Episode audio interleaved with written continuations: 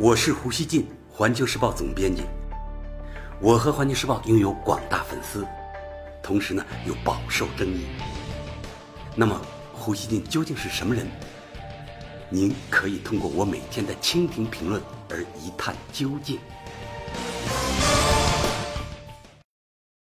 大家好，十五号。随着印度航天部门成功的利用一枚运载火箭，将七个国家的一百零四颗卫星送入太空，一股强烈的自豪感在印度舆论场喷薄而出。印度创造历史，印度迎来荣耀时刻，这些呢都是印度媒体的话。在印度发这枚火箭之前，世界纪录啊是。俄罗斯在二零一四年创造的，当时呢，俄罗斯用一枚火箭发射了三十七颗卫星，也就是一箭三十七星。如今呢，印度开挂一般的啊，一下子呢将记录提高了近两倍。印度总统这个穆克吉表示，这一天将成为我国航天计划史上的里程碑。总理莫迪说，这次非凡壮举是国家的又一骄傲时刻。在印度社交网站上啊，世界纪录成了昨天的流行词。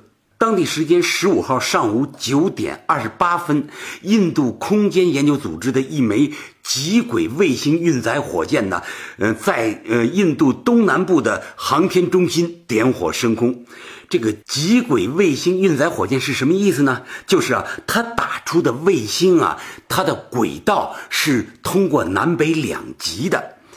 印度时报说，这枚火箭搭载了一百零四颗卫星，这是这种火箭的第三十九次飞行。十七分钟后，火箭呢开始将卫星一颗一颗的送入轨道，释放过程呢大约持续了十一分钟。在火箭发射的负责人宣布所有卫星发射成功以后，航天中心发射现场呢爆发出了一阵欢呼声。印度金融快报网站在第一时间发表评论说：“啊，他赞扬了这个呃印度空间研究组织，说他是世界纪录的创造者。他说，今天的印度为你骄傲。”这篇评论说啊，印度打破了自己之前创造的记录，而且超出俄罗斯一大截。他们的记录才是一箭三十七星，而美国是一箭二十九星。但是印度呢？你看一下子一箭一百零四星。新德里电视台说，印度创造了历史，在这次被称为印度航天计划非凡之举的发射行动中，印度的火箭是耀眼的明星。总统。穆克吉说：“这一天将成为我国航天计划历史上的里程碑，我国为这一重大成就感到自豪。这再次展现了印度日益提升的航天能力。”总理莫迪呢，更是连发了数条推特，称赞呢这是印度民族的骄傲。他说：“这次非凡壮举是我国航天科学界和国家的又一骄傲时刻，印度向我们的科学家致敬。”很快呢。世界纪录成了这个印度推特上最热的流行词。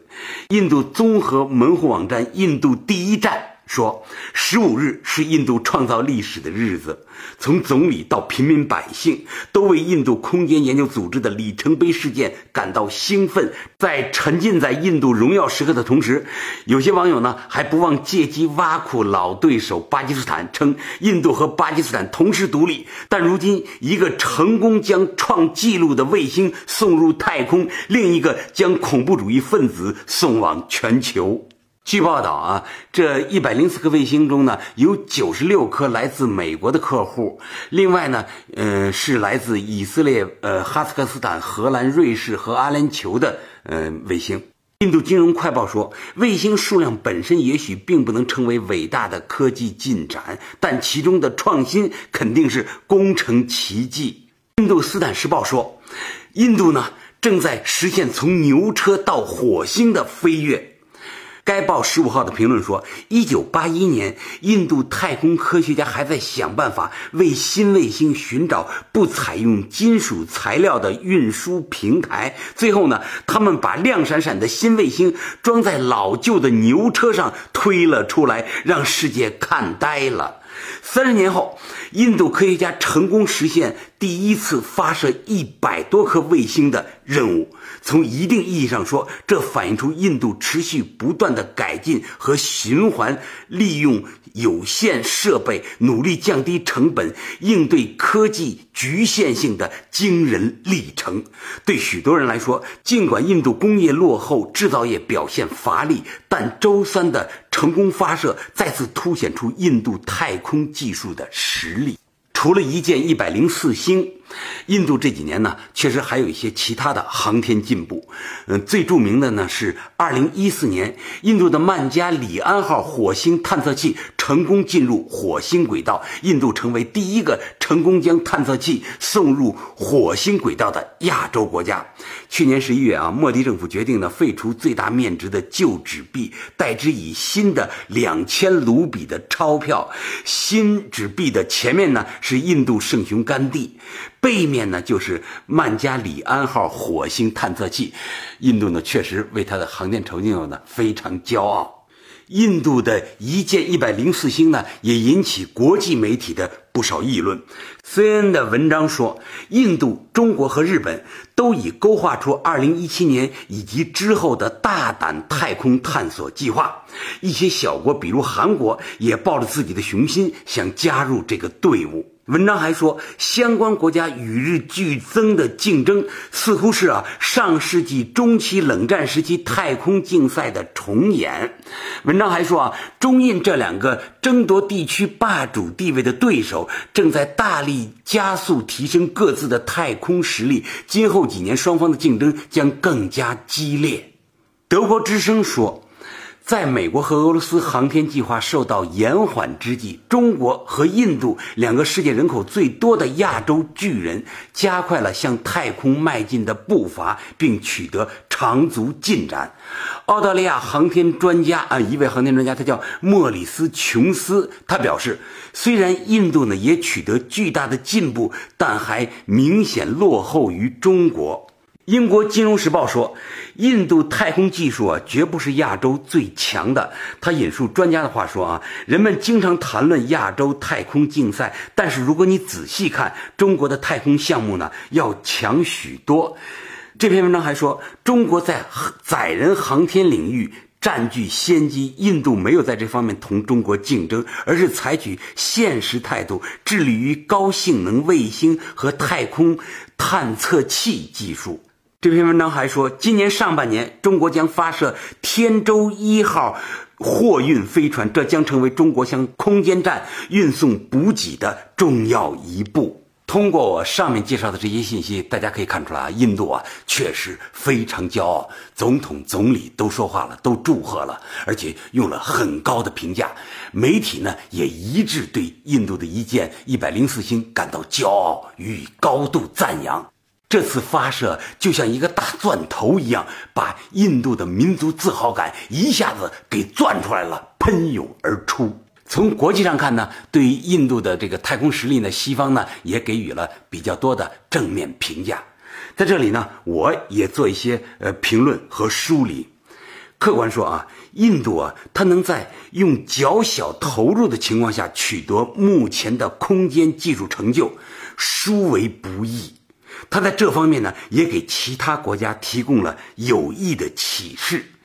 印度呢，不仅实现了绕月飞行，而且呢，曾经将探测器送入火星轨道。刚才我已经说了啊，它的后一项成就呢，确实走在了所有亚洲国家的前面。不过呢，有一点也要客观的说，一箭多星的卫星搭载数量啊，不是空间技术竞争的主要方向。这一单项成就的意义呢，应当啊说是有限的。关于这一点啊，印度的科学家们会比欢欣鼓舞的普通民众呢更加清楚。大家看啊，中国发一箭二十星的时候呢，我们的媒体呢也有一些报道，但没有写什么创造历史啊，或者那种特别激进的那些评论啊，就那种评价，在中国的媒体上没有出现。另外呢，中国官方那一次的表态呢也比较克制，嗯，对那次呢，大家可能还有点记忆啊。大家知道啊，一个国家航天技术投入的规模有多大？可以呢决定这个国家啊空间技术面貌的基本样子。世界经济论坛呢，二零一六年的时候呢，发布了一个数据，就是呢，各国在二零一三年的时候的航天预算都是多少？那组数据显示，美国二零一三年的航天投入是三百九十三亿美元，排第一，肯定的。中国呢是六十一亿美元，排第二。俄罗斯呢是五十三亿美元，日本是三十六亿美元，印度是十二亿美元。印度的 GDP 啊，约为中国的五分之一到四分之一的样子。它的航天的投入额呢，大约是中国的五分之一。也就是说，印度对空间技术的实际投入力度与中国差不多。但是呢，由于印度的整体经济规模小啊，所以呢，它航天的资金呢规模也就自然跟着小，同比例的缩小有一点。所以呢，它的整体航天投入和它的技术水平肯定跟中国有比较大的差距。还有一点啊，事实上呢，中国啊几乎没有把咱们的航天投入和咱们的技术水平和印度做过对比。呃，咱们呢一般呢是跟美国和俄罗斯有的时候会做一些对比，就是中国的现在航天技术到底处在什么样的位置上？而且呢，跟美俄对比的时候呢，中国一方面呢比较谦虚，认为呢我们现在和美国跟俄罗斯比呢还是有差距的。尤其是呢，我们与美国的差距很大，中国呢对这点是非常承认的。另外呢，还有一个数字想告诉大家啊，印度的国防预算大约呢是中国的三分之一，这说明呢它的国防占 GDP 的比例呢要高于中国。新德里啊，迄今为止的航天计划呢，主要基于三种考虑，我认为，一是呢它有大国的抱负。觉得呢，就应该不光盯着眼前利益，而应呢着眼于未来。嗯这样做呢，我认为是对的。所以呢，印度认为啊，航天总是要搞的。二是啊，空间技术与军事联系紧密这一块呢，对大国来说呢，确实空不得。印度呢，很重视导弹技术，那么这个导弹技术呢，与它的火箭技术呢，肯定是有关系的。三是啊，它有与中国竞争的压力。虽然咱们中国呢很少去主动跟印度比，但是印度呢现在什么事情都爱跟中国比，它有这方面的压力。他认为呢不能落后中国太远，被中国呢完全给比下去。所以呢，印度的空间技术啊更偏重能够展示国家形象的那些成就，比如探测月球和火星，先去了再说。有报道说啊，印度呢还计划探测金星，这些呢都是很适合媒体报道和炒作的项目。由于呢后续研究呢不太跟得上，上述的这些呃成就呢有点啊像是单项成就，他们在未来很长时间里呢将显得呢有点。孤单就是呢，他周围的成就呢，可能有点跟不上。这几个成就呢，虽然突破了，但是呢，不太容易呢带动一大片的航天成就。总体上看啊，印度的空间技术啊，仍然是比较落后的，不仅啊没法跟美国比，而且呢落后中国一大截。他们呢，总的来看呢，就是目前印度的成就还是有点支离破碎的，没有形成啊完整的体系，比较完整的体系没有形成。比如它的火箭推力啊就还不够，支撑不了啊大规模的太空探索。咱们中国大家知道，现在已经有了东风五号火箭，就是胖五，它的这个直径呢已经五米啊，比过去的长征火箭的推力呢大了一大块。另外呢，中国呢还在嗯设计呢更大直径的火箭，未来中国的火箭推力呢很可能赶上美国和俄罗斯。但是印度的火箭呢还是比较落后的，支撑不了大规模的太空探索。另外啊，印度2016年的航天发射总次数是七次，中国同年呢是二十二次。还有啊，印度呢还没有航天员进入太空，而且呢那个时刻看来呢还比较遥远，它的太空站计划呢也还没有启动。他确实呢，已经把探测器送上了月球和火星的轨道，但呢，都像是啊对他现有航天能力的极限使用。虽然呢，也有印度人在谈论登月。但是呢，印度的火箭的推力不足和它航天和它载人航天的空白呢，都支持不了那些谈论。印度的最大软肋呢，还是经济规模小，国家的基础薄弱。人们呢常说啊，存在两个印度，一个是精英印度，一个呢是平民印度。印度是等级社会，它呢既有全球一流的精英群体，又有呢这个世界上数量规模最大的穷人，贫富差距如此之大的国家呢，能够做到基本的稳定，大量穷人呢听天由命，也是呢很有意思的现象。印度呢确实有它独特之处啊。最后我想说啊，外界能从印度的观察中呢了解很多道理。一方面，经济基础的决定性作用不可克服；另一方面，事在人为也是非常真实的。印度呢，也在走一条属于他自己的道路，而且呢，作为一个后发大国，应当说他做的还是不错的。他有雄心和抱负，同时呢，也挺现实的。他喜欢攀比，但更倾向于啊比出自己的进步和信心，而不是呢比得让自己垂头丧气的。印度的政治和社会哲学都很值得玩味。